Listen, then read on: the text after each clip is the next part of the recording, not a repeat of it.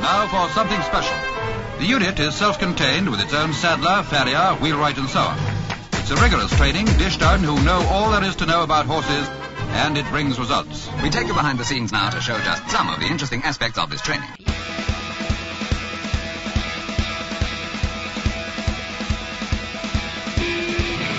Welcome back to Equine Dynamics with Mike Stein, the number one podcast to create sounder horses from the ground up. Mike Stein is a registered journeyman farrier with an APF 1 accreditation. On this week's show, joining us in the studio, Dr. Jaret Pullen from the Doc Redden's. Is that where he's from? I think probably the first time I met Jaret was at Doc's. Okay, we're going to talk to him. He is a doctor of veterinary medicine, and he's going to talk about how he works side by side with Doc Redden and how he got into the horse business and being a, a doctor of veterinary medicine. Uh, yes. And so much more. So, and over to my far right side is Mike Stein. How are you? I'm doing good, Travis. How are you? well, I'm doing okay. There's a huge storm that came through yesterday. Right. And Mike, you live probably what, like five, six miles down the road from me? Yes. So you physically got no rain? Nothing. Didn't even nothing. I've got two trees that have been knocked down out there that are probably a, a good, you know, 12 inches in diameter. Yep. They've been knocked down, split in half. My fence that I'm putting up now, the dirt around it has gotten so wet and soggy because I haven't finished the complete loop of the fence, so there's nothing for the fence rail to lean on. So it's laying on the ground. It's got something to lean on the ground. I know, but that, that doesn't keep the horses out. So I got to go out there and cut the tree and chop the tree up and fix all that. And I got to And fix now you got this winter's firewood. Oh yeah, now I do have this winter's firewood, plus all the other branches and stuff that's going on. And speaking of what's going on, Micah, are you caught up from your little vacation trip out to Kentucky, seeing Doc Redden? No, no, I'm not. And so you got to work double time now. well, kind kind of by the time I get back, you kind of got to go through your whole rotation of clients, and then well, I'm going to be gone again in a couple of weeks back to Kentucky, and then I'll have to start all over again, right? You know, when they say "Oh, I got to take a vacation, but you you're afraid to take a vacation because someone in your position, you don't have anyone to fill your shoes. Ha ha, get it to fair. Never mind. So Yeah. you don't have anyone to fill your shoes. Do you kind of do you plan for that in your trimmings and stuff? Like if you have to take a week off or, or I try to compress stuff together. You know, of course, you're working around, you know, with the event horses, the timing on when they're when they've got to be somewhere because you don't want to you don't want to do their feet directly before event an event, but you want it fresh enough that everything's good and clean and, and goes well, right? Yeah, and what happens like There's if always something to shuffle around. so what happens with you in your, in your case because you cover a lot of grounds around here. Mm-hmm. Let's say you go on vacation or you go off off like you're doing your clinics and stuff, you're furthering education. Right. What happens if one of let's say my horse, Diego, something happens to Diego and Diego's got shoes and stuff on and you're out of town. How do we, how do I, being a horse owner, horse payer for, Yes. and my wife being the owner. Yes. How do we how do we handle that? How do you handle that situation if you know something happens, a shoe flies off, or something else happens to the extreme or Well, something? we can put you on video camera, and you can go over there with a box of nails and nail it up, and I'll tell you hit that nail and don't hit your thumb and all that kind of stuff. my fingers are end up like yours. Hopefully, nothing happens. Mm-hmm. It's usually, if we plan well enough, it's usually not that much of a, a big deal. Um, there are places where I do have some backup. There are places that I work where, because of distance, because of whatever, somebody else may be doing part of the farm so that they can handle shoes being off. But normally, not much of a problem, and you just have to deal with it and work around it and keep going. Well, one of the things you said when you first started this show about two years ago, you said it's always a good idea for either the trainer or the horse owner to have the basic skills as far as putting a shoe on. Well, it was like, let's see, when I was in uh, Cincinnati, I had a shoe spun off and uh, Brett nailed it on. Now, Brett's dressage trainer, right? yeah, he's our dressage trainer. That's Brett Ingram. Yeah, Brett thought he was going to be a farrier at one time until he ripped a finger down, a, a nail down his finger, and he squealed and Nope. he didn't want to do that. But but he does have the skills to to straighten out a shoe and get it back on. Now, if you can find the shoe, let's say, like for example, this rainstorm came through, and and you know Spare my tires, spare tires. should I buy them or do you hand them out? Not hand them out, but I mean, you know what I mean. Well, you know, especially with my eventers that are on the road a lot, when as we're rotating shoes through, we keep a good set of shoes. If I change something down the road, well, we- maybe we'll run it once or twice and then give that shoe, and then we go go to something else, and then they have a set that they can carry on the road with them. If they got some odd pad build or something like that, I can I can put that together, and then they have an extra. And somebody, if they if you know, if it's off on the cross country course in a mud hole, they've got something they can pull from to do it because you can't you can't stock and do everything on a rig that is somebody has dreamed up and made out there. So let's say, for example, and this is worst case scenario, and I'm knocking on wood because this horse costs you know two million dollars. Diego. Let's say he gets a fly spooks him and he runs and he gets his hoof caught in the fence and gets a you've seen it before many times where it's got a little gash in the side of the foot and the shoe comes off mm-hmm. is that something i'm looking towards the vet to do and can the vet apply reapply that shoe if it's found or does it need to be reapplied Most vets are not going to reapply shoe. Now, if you call our friend Jaret, Jaret, that we're getting ready to speak with, Jaret could reapply shoe and say, "Boy, look what kind of mess he made. I'm gonna fix this, right?" Because he's a podiatrist. does he double double pay for that you know Double and Here- triple, probably. Here's my know? here's my uh, my doctor of veterinary medicine bill, and here's my podiatry Right. farrier bill. Well, I like this one. This one's lighter. This one's this one's heavier. I, you probably get a combination bill.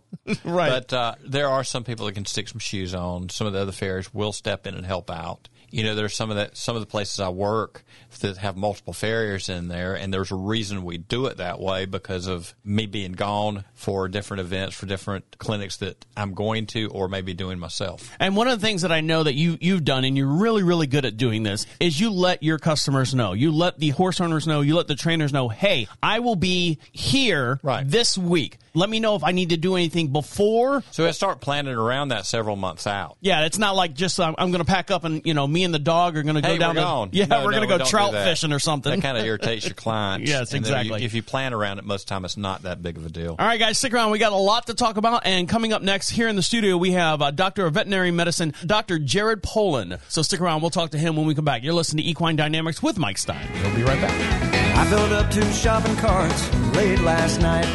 One was full of fishing gear, the other Miller Lite. The checkout lady laughed and said, "You think you've got enough?" And I said, "Yeah, you're probably right." And filled another two carts up. Gonna catch all the fish, gonna drink all the beer, gonna anchor down. We're staying here. Might take all day, might take all year. Till we catch all the fish, till we drink all the beer. Welcome back to Equine Dynamics with Mike Stein. Make sure you follow him over on Facebook. And Mike, I've seen you. You've updated your Facebook. You've got the logo of the, the show on there and everything. And over to my far right side is Mike Stein. How are you? I'm doing good, Travis. So I've seen you. Uh, someone's in charge of that. Your your faculty that you got working out of your office has got the the Facebook up and running. You're Right. posting a lot more articles on there. And don't forget, you can find Mike Stein anytime over at Facebook. That's Equine Dynamics Mike Stein on Facebook. He had to switch it to a business page because you maxed out your personal page over five thousand listeners and stuff over there, and they couldn't get any more in there. So now we've opened up to the business section, and you can get a lot more over there as well. Yep, and Trish did the work on changing stuff on the page, and uh, it's like Amy does my website stuff, and got a few people doing a few things for me. And don't forget, for every podcast we do, we have a matching video as well. And you can see us here in the studio. Go over to YouTube. Uh, you can see me waving to Mike, Mike waving to me. Uh, search Equine Dynamics over on YouTube. Uh, make sure you like and subscribe over there as well. And joining us here in the studio this week is Dr. Jaret Pullen, uh, Doctor of Veterinary Medicine. Good morning, Doctor. How are you? Good morning. I'm well. Thanks for having me. Do, do you want me to call you doctor? Or do you, can I just call you Jaret? Can we be like on a similar level? Or because I know some doctors are real particular. No, I'm a doctor. Easy, settle down, guy. You know, but I understand. Yeah, because of that, Travis called me doctor. Okay, I will call you Sir Doctor. Actually, is what I'm going to call No, you. Jaret's and Jaret for a lot longer than I've been doctor. Um, so. Tell us what your background is as far as what got you into veterinary medicine and the path that led you to Doc Redden's doorstep. I'd say it's got to go way back before vet med. I've been a farrier since 2003, and even the path to that was kind of convoluted. I, I didn't really want to go to college. I kind of fought it. I was a gearhead. I had cars. I worked on race cars. My I worked at a restoration shop, and then I started dating a girl who was really smart, and so they kind of convinced me I should go to college. I ended up going to college. Then you graduate with a degree in animal science, and that, and back then, probably two dollars to buy you a cup of coffee.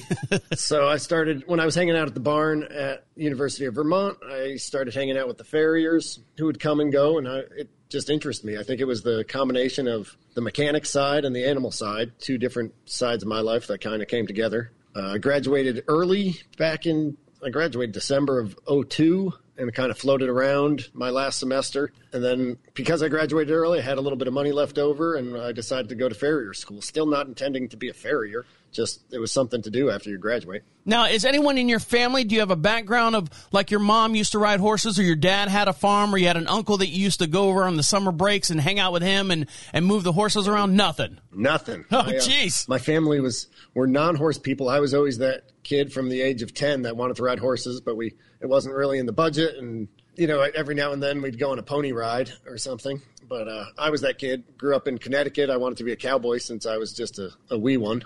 And so I remember being uh, mad at my parents that we didn't live in Wyoming, just like going to bed angry. It's hard to find cowboys in Connecticut, right? It is, and they're kind of interesting when you find them. And uh, I start, so I started off at uh, camp riding horses, and then from there I start, I would get on whatever I could. Then I started riding more at University of Vermont. Started riding with farriers at the towards the end, and uh, again, it was not like I, I was not determined that that was going to be my career. It was just something to do. Now, the smart girlfriend that you were dating was she into horses? Nope. Oh, okay. Because because that's I don't want to say that's what reeled me in or, or got me hooked Right. or whatever. My The wife, smart girlfriend you were dating. no, yeah, and I actually married her. Is always been in the horses, and I was like, ah, you know, I knew a little bit about horses, uh, and she was like, oh, really? I'm like, yeah, horses are like 16, 17 hands, and that was like my in. Oh, you know about hands? Oh, we need to go on, mo- on more dates, and of course, you know, now I am here fixing on this 22 acre property, fixing a fence that blew over because of the the storm that came through, picking up and sawing down trees and stuff. So I didn't know if that led to uh, the path that you led.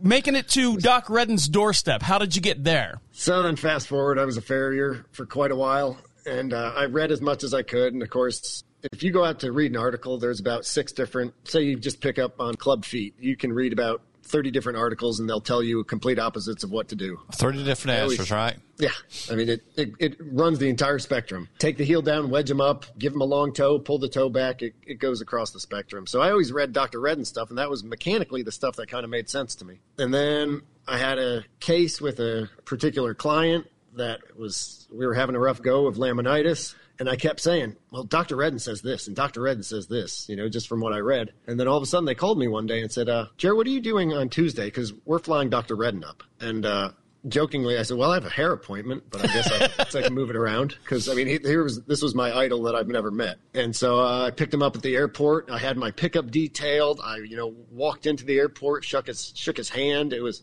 it was a big deal for me. And he's like, come on, boy, let's just go. And uh, so we went and we worked on that case, and it was like a dream come true. And I started going down there. I mean, I, every chance I would get, I'd go down there. I remember he lost his secretary, quit on him like a month or so later, and I called him up, said, "Well, I'm I'm probably better with a computer than you are." And so I came down and just tried to do some computer work for him. So I mean, anything I could do to get it get in those doors is what I did, and that's. And how long has this relationship been now? I've been hanging out with him for about ten years now. Now you you have your own practice. I, I'm assuming you have your own practice, or you work out of a, a certain facility in Ver, Vermont. I'm sorry, where where are you located at? Oh my God! You give me I get like the twitches when people ask me where I'm from. With my I have identity crisis here. Oh. God.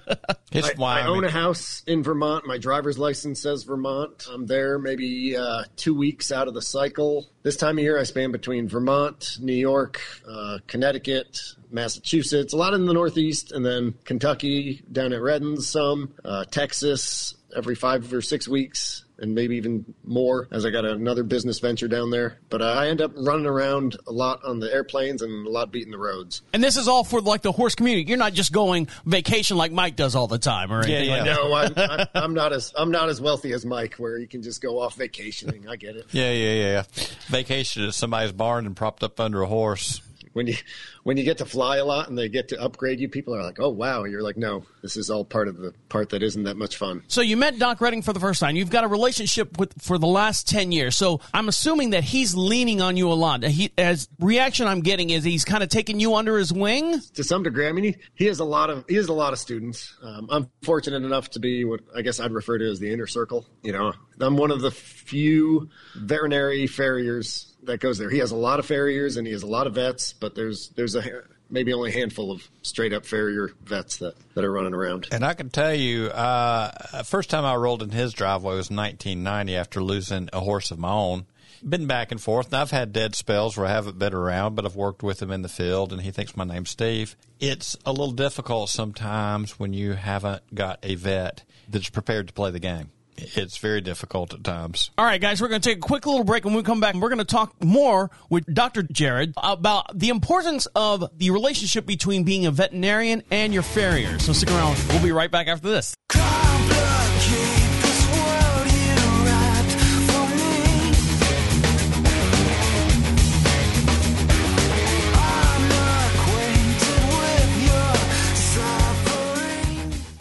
Hey everybody, it's Travis. And are you ready to take control of your healthcare needs? How many apps do you actually have to download on your phone to manage your healthcare needs? Well, there's a company out there that's produced a new app for you. You can download it right now and it's available in your app store. Search SNAH. This app allows you to book hospital, doctor, dialysis, physical therapist, home health care, caregiver, and other special appointments. You can also schedule non medical transportation, whether you need a wheelchair accessible van, and other options. You can schedule prescription delivery and pickups and have the ability to track your prescriptions from the pharmacy to your home. Not only that, you can also make co-pays, check prescription status and refills, receive and view test and medical reports, and the best part is there's an e-wallet available for loved ones to add to your medical health care funds. The SNAH app is HIPAA certified and also registered with the NPI. Download the SNAH app today or visit their website for more information. That's snah.org. A better way to manage your healthcare needs.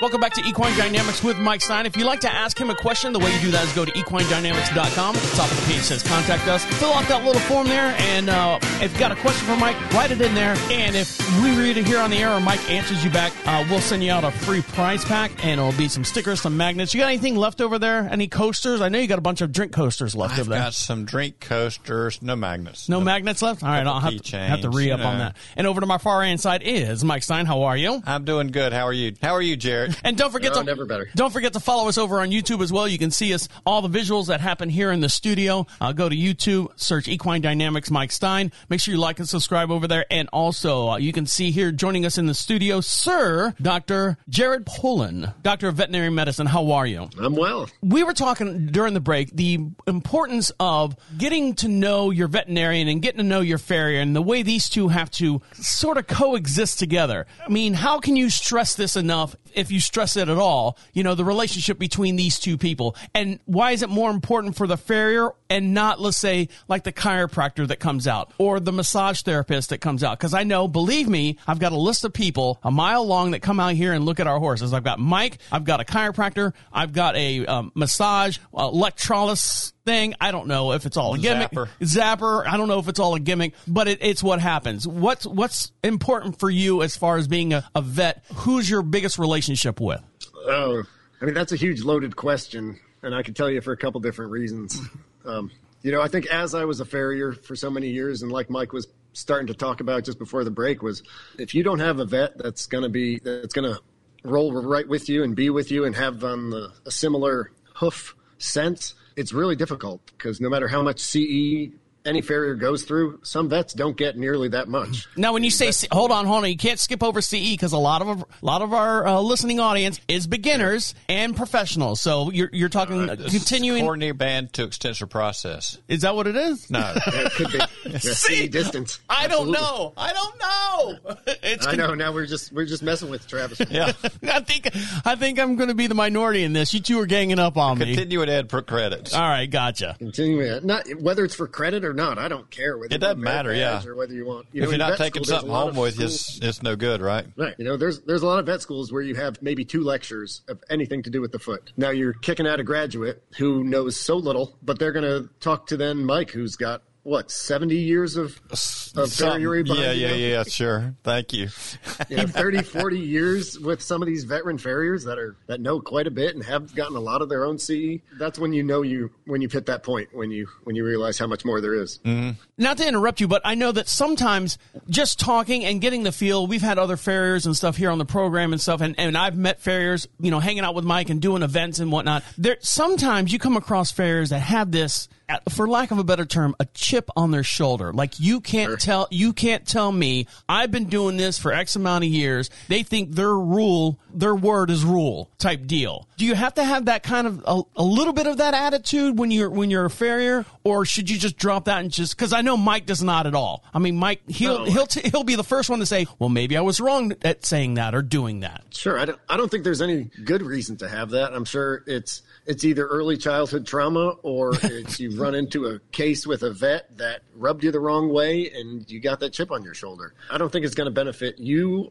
or the horse or the client any. I think it's better to no matter what be open. You know, question yourself. I think it's fine, and that's when you get into the do you question the other party, whether it's the vet or the farrier? Do you inquire? You know, if you have an honest inquiry to say, you know, why do you see it that way? How do we how do we go about it? Right. You know, and every horse we deal with is going to react a little different. Sometimes you have to back up and punt and change things. And Sure. it's that really crazy mess of a horse that's going to be the one that, that teaches you some new trick trying to figure them out. if if you're willing to learn it. But Right. if you're closed minded and say this is the way it's got to be, I don't care, then no one's going to win. I mean, I remember, I think it was the first year I was with uh, Dr. Redden, and he, he said, and it stuck with me. He says, uh, ego kills more horses than colic or laminitis ever will. I think he's probably right about that. That's that is a think so. very very true statement. I was just going to say, how do you deal with when you come across a veterinarian when you're traveling, you know, through the Northeast and stuff, and you're traveling, you meet a, a farrier, and you get this like kind of pushback on him a little bit. I mean, how do you? I mean, you got to have some kind of bedside manners, for lack of a better term.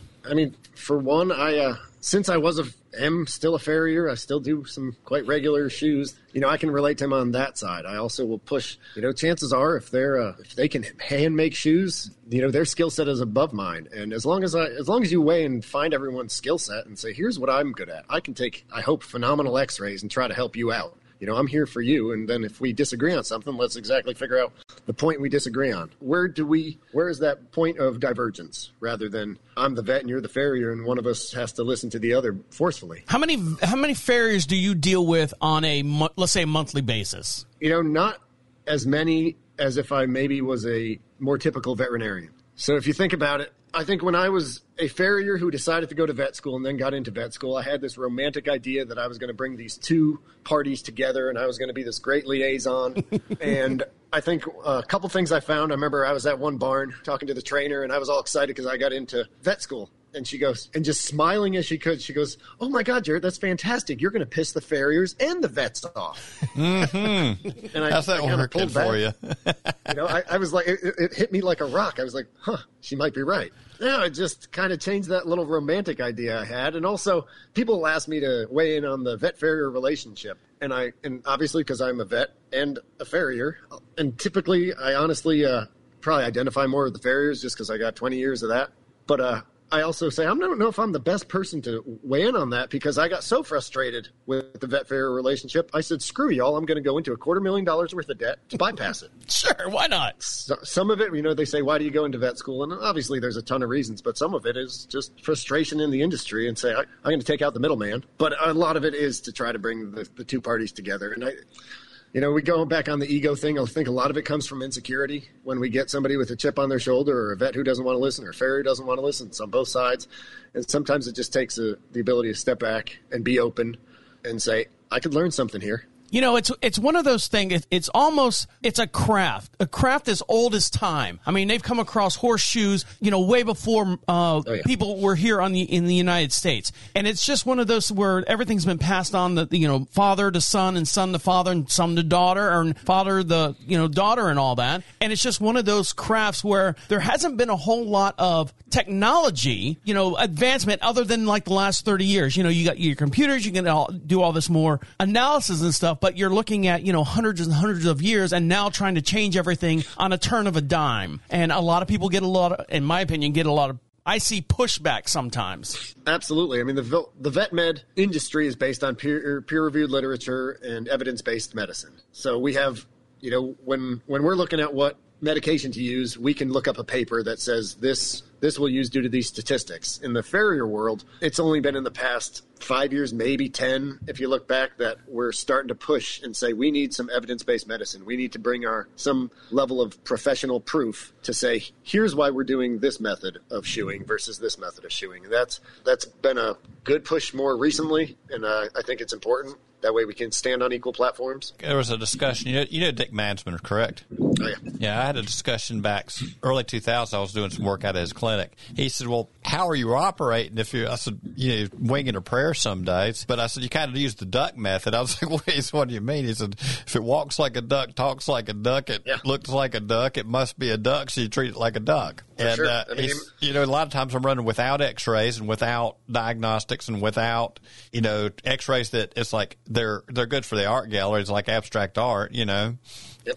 It's a two-dimensional black and white picture, and so you can you can interpret it however you want. Often, And that's one of the good things about you teaming up with uh, a veteran such as Doc Redden, because he's kind of open minded as far as getting, you know, hey, this is what's coming on new. This is what, you know, we're incorporating now. And those annual, is it once a year, Mike, that he has that thing? Is it? Well, he does a couple of years Okay. as we're speaking, and he does a number of other talks around the country and around the world. I don't think he goes international as much as he used to anymore. And the reason why we keep bringing up Doc Redden, you're like, oh, well, get Doc Redden on the show. Believe me, if he would, he could. Uh, and so we've got his second man, you know, in the inner circle here, which is Dr. Jaret Pullen joining us. So we're kind of bringing Doc Redden into the same conversation via Jaret. I don't know if I I don't know if we could say that the second in command, but certainly I, I hold him pretty highly in my life, and hopefully Sure. he does the same. Sure. All right, guys, we're going to take a quick little break and come back and continue on with Dr. Jaret Pullen. You're listening to Equine Dynamics with Mike Stein. He'll be right I back.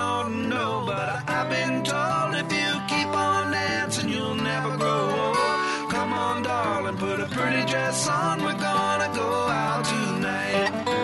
Dance, dance, dance. Dance, dance, dance. Dance, dance, dance all night long. I'm a hard working man, I'm a son of a gun. I've been working all week sun. The woods in the kitchen and the cows in the barn. I'm all cleaned up and my chores are all done. Take my hand and come along. Let's go out and have some fun.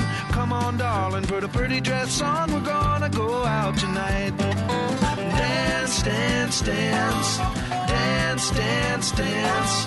Dance, dance, dance all night long. Welcome back to Equine Dynamics with Mike Stein. If you'd like Mike to perform a clinic out at your location, the way you do that is go to equinedynamics.com. At the top of the page says clinics. Fill out that little form. Michael will pencil you in and schedule out there, and he can come out to your event or your location. And he's got a big old horse. Let me see that chicken leg you got over there. There's a chicken leg. There you go. Big old chicken leg right there. He's got a whole bunch of visuals that he can bring out to your location. And if you'd like Equine Dynamics to perform a live broadcast at your location, you can hit him up over there as well. And over to my far end side is Mike Stein. How are you? I'm doing okay. Just okay this time? I am magnificent. Right. I am wonderful. And- I am spectacular. and joining us here in the studio is Sir Dr. Jaret Pullen. How are you? I'm doing well. I like that I keep getting uh, keep getting promoted to now I'm sir. I feel like Elton John and I are on Right. a similar pedestal. well, it's about the same thing. Yeah. Yeah, I'd say so. Get some flashy glasses, some Yeah. beda- some bedazzled chaps, and uh, some uh, you'd be uh, set to go. I think Mike's got the bedazzled chaps. That's coming. He's wearing he wears You'll be jealous. He's the he wears those at his clinics, believe it or not. And the only way you can see that is to sign Mike Stein to come out and do a clinic. He's got some chaps that's got like diamond embroideries and stuff on it. It's really really hot. It's really cool. It really brings out his eyes. All right, so what is your biggest challenges that you have, Jaret, as far as uh, being a farrier and uh, being a, a vet at the same time? And do you have like a do you have your own stable of, of people that you go see on a regular basis? Or are you on like an as call needed? Like I'm always seeing the worst case scenarios. I'm always traveling, you know, to, to New Jersey, to Vermont. I don't know if you go to New Jersey or not. I just made that up. And to see all the worst cases. Is that what your normal daily activity is? Or do you have like a stable of horses that you see on a regular basis? Oh, it's it's a bit of a mix. Um, similar to a more typical farrier, I do have my clients that I go see on a normal five week, six week rotation. Some of those are a mixture of podiatry or advanced shoeing. Um, if they're willing to pay my my prices, I'm happy to continue doing the work there. And a lot of those were carryover since before I went to veterinary school, and I was their farrier prior to vet school, during vet school, after vet school. And then often it's going to be, you know, maybe Mike calls me up and says, Hey, Jaret, I got this bad laminitis case. Um, it's getting out of my wheelhouse and the vet's wheelhouse. Uh, we could use your expertise. And so then I'll, I'll drive or fly. I'll go to the far reach of the, of the galaxy and, and do that horse. And then uh, the big question is at what point point can I hand it back to the practitioners? Because I don't want to take all the work and just keep it. I want to get that horse going, get it back to some And there will be another case about right behind that. and that's the way it happens. And so then, so sometimes that'll be on my rotation for on my schedule for two rotations, three rotations, one years, two years, and then uh, we get to a point, and often I'll hand it back, and they they'll take care of it, and then sometimes they need me to do a checkup on it um, every so often. My rotation will be very consistent in some places and very changing and fluid in others. Now, do you when you travel? I know you fly and stuff, but do you travel like in a big rig like uh, Mike does for like your local veterinarian stuff, or because Mike's Yeah, got a huge old friggin' tank out there? Yeah, mine, mine's even bigger than Mike because I have a lot more things to compensate for. See, I have a big dually 4500 with a trailer that Jesus, that uh, I carry as much stuff. You know, I some guys have the skill set where they can hand make a shoe right on the road. Um, I may be able to do that. I do have the skill set. Just it would take me all darn day to do it, and it wouldn't come out as pretty. So I carry probably a lot more inventory. About half of my rig is set up for the full veterinary side. If I have to, I can work up a colic. I try not to. Um, and then the other half is straight up farrier side with drill presses, grinders, welders, inventory, all that. So I, I need a fairly big, fairly big rig for that. So we talked about uh, being a, a lost art form. You say, you know, you being able to forge. Mike forges all the time, and he's out here. You know, he's bending. He's got the hot thing going, and you know, he's banging and whatever on a regular steel horse. So I mean, that's probably why your rig is a lot smaller. Because Mike has told me many times that there are guys out there who can do it. They just it's a time effort. They don't have the I don't want to say skill set. I don't want to I don't want to diminish anything that you have, but no, I mean. no, and and it's, it's funny we talk about forging, and I'm like, I don't, I I hot shoe everything. Everything goes in the forge, but most of mine's aluminum.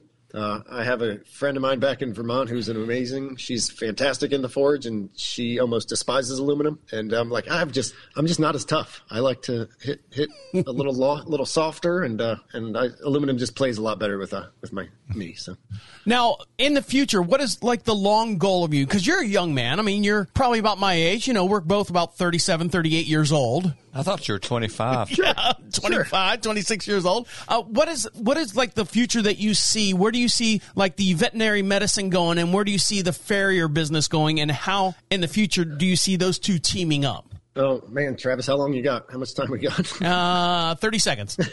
All right. no, I'm kidding. You got all the time you No, want. yeah. I mean, that's a big topic. Uh, right now, some people may not know, but the equine veterinary medicine is starting to have a crisis with the amount of practitioners that are getting into the field versus the one amount leaving. Uh, we lose about 50% of people who enter the field within the first five years. I think the farrier field is kind of the same, running the same road. And what's causing this this uh, abandonment? In the veterinary side, it is a hard damn job. Sometimes social media doesn't make it any better when you see somebody tearing apart a vet who's running ragged. I mean, it's you're always on call. You know, if you're not part of a big company or a practice where you get to share on call, you're always on call. And the money in small animal medicine is tends to be a lot better. That's one of those things like I tell people, you know, I went to be a farrier because it was an easy life, right? Right. So you're talking about the abandonment in, in the veterinary side. What about the farrier side? Why don't you Why don't you see people hanging around outside of the obvious? Like, hey, I'm I'm tired of like Brett Ingram. I'm tired of smashing my thumb every other week. Now, let me add to that question, Mike. You've got a helper, and he's and I asked the other day, where's your helper at? Because you haven't talked about him. He's actually finishing up his schooling right, Right. now, and uh, so I was like, oh my god, I thought the guy left. He's learning to smash his thumb. right. So, what are you seeing? Why are why are farriers, Doctor Jaret? Why are farriers leaving the business after a short amount of time? You know, with as much as I travel, I don't. I'm not in the farrier community as much. The ones that I know have been in it and stayed in it. I think Mike can probably talk to Well, more on that. know- but I think it will be the same. It's it's I a had, hard life. I've had a couple people approach me fussing about what's going on with farriers, and somebody that's been in it. I said, "Well, part of the problem is so back. At, let's go back to the '90s, and the percentage I used to keep in my pocket then was a lot bigger than it is now. Uh, I'm paying a mortgage payment and a good mortgage payment every month in diesel fuel, and he, I used to be able to get on or get away with you know, a few hundred dollars a month in fuel." alone, plus the you know, the, the last couple of years, our materials go up, go up, go up, go up. In fact, like the Nandrick catalog, they haven't put a price in there because every time you go, something's gone up on them, and it goes up on us. And then people are like, "My God, you're going up on me again to do this. What are you doing to us? You don't, you don't, you get they have no idea what my operating expenses are." And there's a lot of farriers younger than me that have gone to bought skid steers, bought a dump truck, bought a number of other things because they can turn more money with less abuse. Do you think horse culture has, you know, the way it's involved has changed the way like your farriers and your vets approach a client or the horse or the, the patient? Do you think just the way, you know, like you, like, uh, Jerry, you were talking about social media and stuff about getting all crazy, you know, with, uh, uh people bad mouthing horses. I lost you for a bit. That's all right. He's pretty lost. Oh, there you are. Did you hear my question? I don't think he heard you. Hold on. There you go. There you go. I got to bring Mike back. They didn't want me back. There we go. We'll just leave him right there. Uh, did you hear my question? I started to hear it, but then you start got all, got all gobbledygook. Okay, so uh, as far as the horse culture itself, do you think like social media and stuff has influenced the way uh, vets and farriers approach a client or a customer or the patient? Because there's there's so much, like you were saying, that, that people were bad mouthing the farriers or vets on social media and stuff. Do you, do you feel that that has a whole lot, the whole culture around the instant, you know? I mean, I'm probably the wrong person to ask since you've looked. My social media presence is pretty darn uh, low, if anything. That's usually because I just don't have the time or the dare I say the care to to go that direction. But I do think because now everything now just like uh, anything in life, there's a microphone and a camera on you at all times. You can no longer get away with what you used to. So I think having that part where you're always going to be in the public eye changes it. And somebody can always comment on it. And like it's the old adage, you know, it takes a thousand names to build you and only one name to, to drop you. When Mike was talking about uh, the price, the price difference and how much you keep in your pocket, it's funny. I think back on my first farrier mentor that I worked with, and he used to say he would tri- set his trim prices by what it would cost to fill his fuel tank. And so, you know, he started back in the early 70s, and I'm sure it was a $5 trim. And then obviously it went up, and I remember I started and it was like a $30 trim and then a $60. And now I'm looking, I'm like, imagine with a 53 gallon tank on my diesel, if I could charge that much money for a trim. That would be fantastic. Right, no kidding. Well, that's like uh, back way back when I went to eight bucks on a trim, and people were, you're high because some people had adventured from five to six bucks. You just jumped straight to eight. it sure did. I was pushing it. and I was going to go to ten next. All right, guys, we're going to take a quick little break and uh, come back and uh, do one more little segment and wrap up the show. You're listening to Equine Dynamics with Mike Stein. He'll be right back.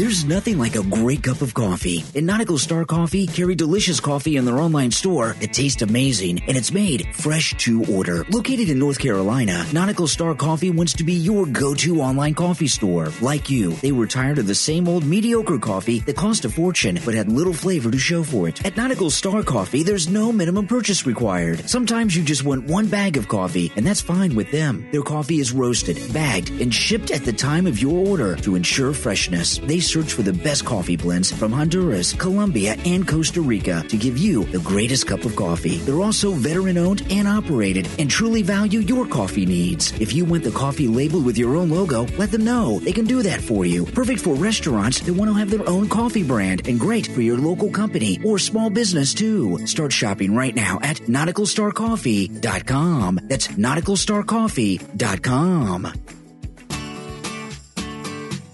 Welcome back to Equine Dynamics with Mike Stein, the number one podcast to create sounder horses from the ground up. Make sure you follow Mike Stein over on his new Facebook page. Uh, the way you do that is search Equine Dynamics Mike Stein. You got a picture of Mike standing out front of his big old tank like this. Hi, I'm Mike Stein. And he's got uh, the logo of the podcast on his picture. What? Were you going to say something? I know. No, you got that look on your face like you're going to say something. And if you want to see the look on Mike's face, go over to YouTube. Make sure you like and subscribe over there. And for every podcast we do, we have a matching video. You can see all the visuals here in the studio. And joining us here in the studio as well is Dr. Jaret Pullen. How are you? I'm well. Now, tell us a little bit more what you what you feel that the the industry is going towards, and and what do you see in the future? I think we kind of touched on, you know, the vets are getting harder to come by, fairs are getting harder to come by, and we talked about the price of fuel and everything. And I think to tie it all together and how hard the business is, I think it's all going to come together. And also, you were asking me what my goal is, and I would say it's going to have to be a referral hospital where I set up shop, where farriers are happy to come, or a farrier has their own shop, and we get off the road a bit, and people start trailering their horse to us. When you have a supply and demand curve that's getting offset like that. Um, when you say that, I picture the only way I can uh, uh, associate that is like someone who owns like a hair salon and they, they rent the chairs out to the, you know, the barber or whatever, the hairstylist and stuff. Is that what you're looking for? Like you'll have this huge building and you'll rent out the stalls to farriers and then the, the people who have horses can bring the, the horses to those stalls? I think that is a good business model. I was talking more selfishly. My personal shop, they, people bring their horses to me and I work on them because I'm just tired of driving up and down the road. And I think the, the quality of medicine and the quality of farriery would be increased when uh, you're at your home shop with good lighting, with hopefully climate controlled, with your all the stuff you need, all your tools and tricks, rather than working out of a pickup truck with questionable electricity, with the fan blowing on you when you're Weather. surgery. I think it's also just talks to the efficiency of the business. You know, often my day is I get to the client, I work, and then, you know, I work, maybe I go to three more clients, and then at six o'clock at night, when everyone else is hopefully home enjoying uh, their meal, I drive for four hours where I'm going for the next day. Well, after the show, me and you will team up together and we'll work out some kind of business plan for that kind of model and figure out the best location and the best I'm building. to- absolutely, I'm absolutely game here. I was planning on just letting farriers come and use the spot because I've been in their shoes and, and it'd be good for everything. But I like the I like the monetizing part. So uh, you are part owner of a what is the name of the the website that you are part of the dot com?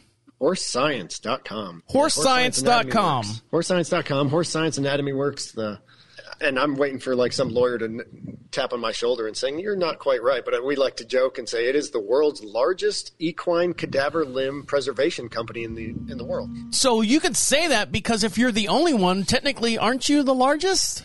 That's what it, that's what we feel. You know, it's owned by myself, uh, Dr. Sammy Pittman, another vet farrier, and Kayla Bergeline, uh, uh, farrier podiatrist, and we we got we bought the company a few years ago from Allie Hayes, who's just a wonderful wonderful farrier, and uh, she kind of took the company and built it up where she free we end up preserving legs for anatomy specimens and teaching purposes. I think Mike probably has a few. Yes, I do. Yes, I do. And how long? How long you been doing this? We've been doing this for we bought it from Ali just about a, a year, maybe going on two years ago. And I'm assuming since you're the only one, it's a huge demand. So do you work with like a lot of universities and a lot of um, outside entities such as that? Yeah, we get a lot of calls from universities, a lot of sole practitioners who are just looking for something to bring their client and show them. Um, we do some custom work where, say, your horse or a case you're working on has something really interesting to show. You can ship it to us and go that direction. But uh, right now, you know, we're also full time practitioners. And we're trying to do this on the side. And if anyone wants to uh, give us a hand, we're always looking to hire because it's a lot of work, and we're trying to keep everything going. So if you uh, if you do call us or email us, just bug the heck out of us. Sometimes I'm the one running the email, and I can be way behind on that. So uh, we're trying to get to everyone and keep our inventory up. Tell our listeners how the, how can they find you and where where are all the avenues where they can get connected with you? Uh, probably the best place you'll find is uh, either on Facebook with the Horse Science Anatomy Works webpage on Facebook or horsescience.com. You can submit an email there, and I'll promise I'll eventually get to it. That's what I'm going to do this afternoon is fire back a lot of those. If you're looking for to talk to me with podiatry straight, you can go to JP Hoofworks, uh, www.jphoofworks.com, and uh, you'll get in touch with me through that. I'm sure I barely ever update it, but I'm sure there's some way to contact me on there. All right, Mike. Anything else you want to add? I think he covers it pretty good. I'm just hoping one day I can get to a level of having some skills in the podiatry area. Well, we'd like to thank Dr. Jaret Pullen, a doctor of veterinary medicine, for joining us this week on Equine Dynamics with Mike Stein. We appreciate you and all your information. Thanks for having me. On behalf of Mike Stein over there, Have a good one. Thank you. Thank you. my name is Travis Singh. See you next week. All of the doggies are in the corral. All of your work is done. Just close your eyes and dream, little pal. Dream of son.